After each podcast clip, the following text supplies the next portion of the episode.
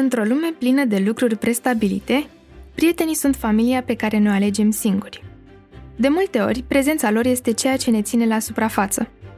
În Prieten Esențial, Tom Rath spune că, dintre cei ajunși pe stradă, divorțați sau căzuți în patima mâncatului excesiv, mulți se luptă cu demoni interiori tocmai pentru că sunt singuri. Se simt excluși, abandonați, neiubiți.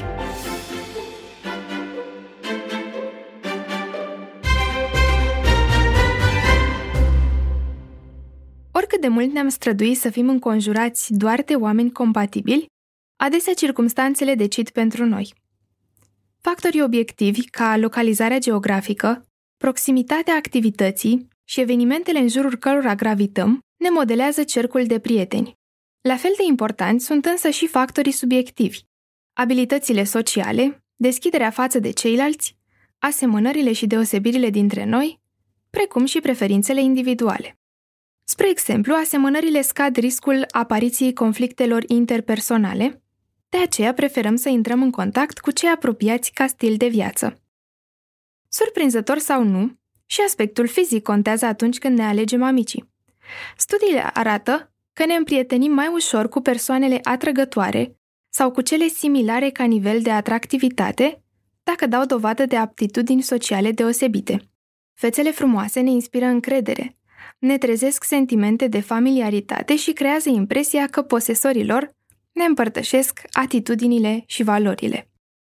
Prietenia transcende totuși superficialitatea ambalajului. Respectul reciproc, suportul emoțional, angajamentul, bucuria de a fi în compania celuilalt, indiferent de culoarea ochilor, de slujba avută sau de banii din cont, sunt pilonii unei legături autentice. Menținerea relațiilor de prietenie.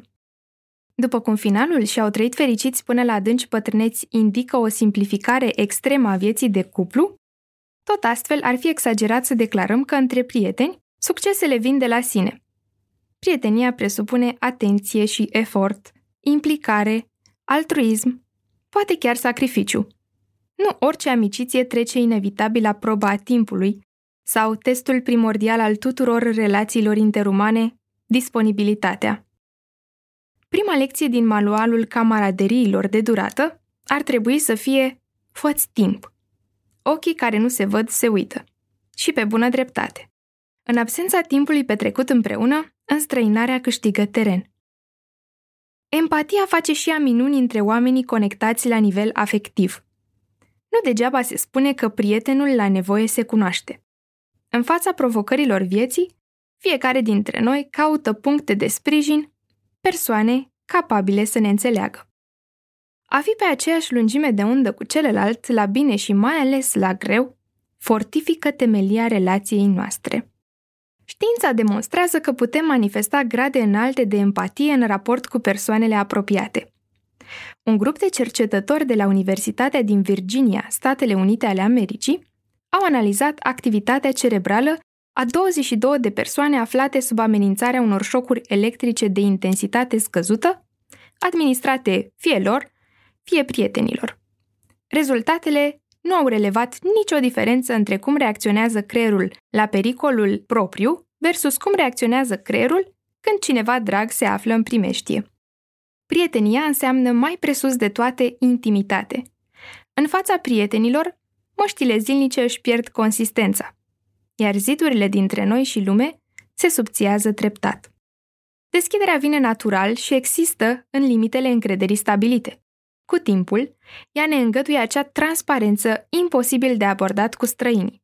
Ne face vulnerabili, dar și fericiți, prin libertatea de a fi noi înșine. Intimitatea pornește de la disponibilitatea de a cunoaște și a ne lăsa cunoscuți, de la capacitatea noastră de a asculta activ. Ascultarea activă este o artă posibil de stăpânit prin repetiție. Înseamnă să fim 100% implicați în conversație, să vedem realitatea prin ochii celuilalt. Acest tip de comunicare pune accentul pe contactul vizual, pe mesajele transmise non-verbal, pe lipsa judecăților de valoare și pe o atitudine generală ce exprimă lucrul după care tânjește oricine, indiferent de vârstă, experiență Statut, acceptarea. Prietenii și starea de bine. Deși este benefic, nu e întotdeauna ușor să rămânem lângă oamenii față de care dezvoltăm atașamente puternice.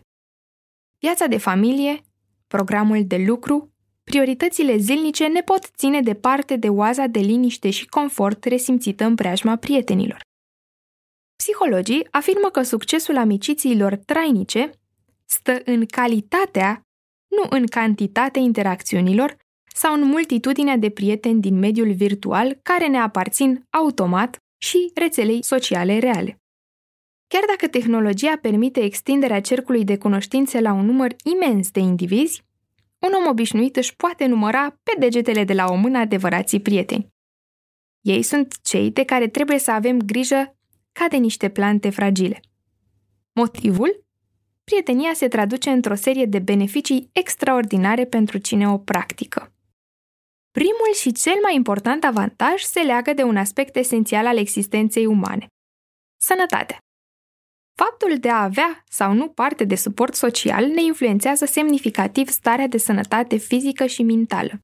Cercetările în domeniu susțin că sprijinul emoțional, moral sau material al apropiaților scade riscul apariției bolilor cardiovasculare, accelerează procesul de recuperare după afecțiuni severe, precum cancerul, și asigură longevitatea beneficiarilor direcți. Conform datelor culese de la un număr de 6.418 vârstnici, legăturile de camaraderie ocupă locul al doilea după atașamentul conjugal în ceea ce privește menținerea sănătății mintale. Nu de puține ori, prietenii surclasează rolul membrilor familiei și formează un pachet complet. Companie, sprijin psihologic și instrumental, activități și interese comune, creșterea independenței. Fără aportul lor, nevoile sociale ale seniorilor rămân neîmplinite, grăbind declinul general al persoanei. Singurătatea și izolarea nu țin cont de vârstă, astfel că prietenii contează în orice situație. Ei contribuie la reducerea stresului, la creșterea încrederii în forțele proprii, la consolidarea sentimentului de apartenență, chiar și la adoptarea unor obiceiuri sănătoase. Spune-mi cu cine te însoțești ca să-ți spun cine ești. Este o vorbă din popor, dar și concluzia unui studiu condus de Tom Rath, director al organizației Gallup. Încercând să identifice cum se transferă obiceiurile bune de la un prieten la altul, studiul a scos la iveală următoarea statistică. Dacă cel mai bun prieten al tău mănâncă sănătos, șansele ca și tu să adopți o alimentație echilibrată cresc de 5 ori. Aceeași cercetare corelează implicarea în activități profesionale cu atmosfera de la locul de muncă. Angajații ce se simt apropiați de colegi tind să se implice de 9 ori mai mult în sarcinile trasate, fiind mai productivi decât ceilalți. Conexiunile umane constituie un adevărat scut împotriva anxietății și a depresiei, după cum subliniază Asociația Medicală Națională, pe baza cercetării efectuate la o clinică din Buffalo, New York. Mai mult, aceasta ne ajută să traversăm cu bine situațiile de dificultate, indiferent de natura lor. Pierderea locului de muncă, probleme familiale, crize de identitate, lipsa unui partener și să gestionăm traume copleșitoare, prin faptul că oferă încredere, afecțiune și sens, resurse atât de prețioase în procesul de vindecare. Prieteniile toxice. Cele mai convingătoare beneficii ale raporturilor de atașament sunt cele resimțite pe propria piele. Din păcate însă, există și un revers al medaliei, o posibilitate de efecte adverse transpuse în plan real atunci când prietenii fac mai mult rău decât bine. Potrivit psihologului Erin Graham, stima de sine scăzută, precum și un istoric personal marcat de relații disfuncționale, ne pot face toleranți față de prieteniile toxice, definite de o serie de rele tratamente ca neglijarea, manipularea emoțională, trădarea încrederii, lipsa afecțiunii, critica, abuzul non-verbal și altele. Totodată, nevoia fundamentală de apartenență la grup creează premisele acceptării unor situații limită, a unor investiții sentimentale care ne consumă enorm, fără vreun avantaj pertinent. Neregule apar și în relațiile echilibrate, afirmă psihologul clinician Gillian Niedelman, cu deosebirea că, în aceste cazuri, comportamentele egoiste nu știrbesc aspectele pozitive ale prieteniei, ci sunt depășite prin eforturi comune. În cazurile toxice, colaborarea și scopurile comune sunt înlocuite de un dezechilibru flagrant al nevoilor. Dezechilibru vizibil, prin faptul că o parte vrea să primească totul fără a oferi nimic, iar cealaltă achită oricât pentru a beneficia de un prieten cu numele. Niedelman concluzionează că asemenea compromisuri nasc grave sechele emoționale. Pentru a le evita, psihologul ne îndeamnă la autocunoaștere, la autoprețuire, la respectarea unor principii călăuzitoare în materie de prieteni și prietenii. Nu ne putem expune înaintea oamenilor fără a ne rămâne fideli nouă înșine.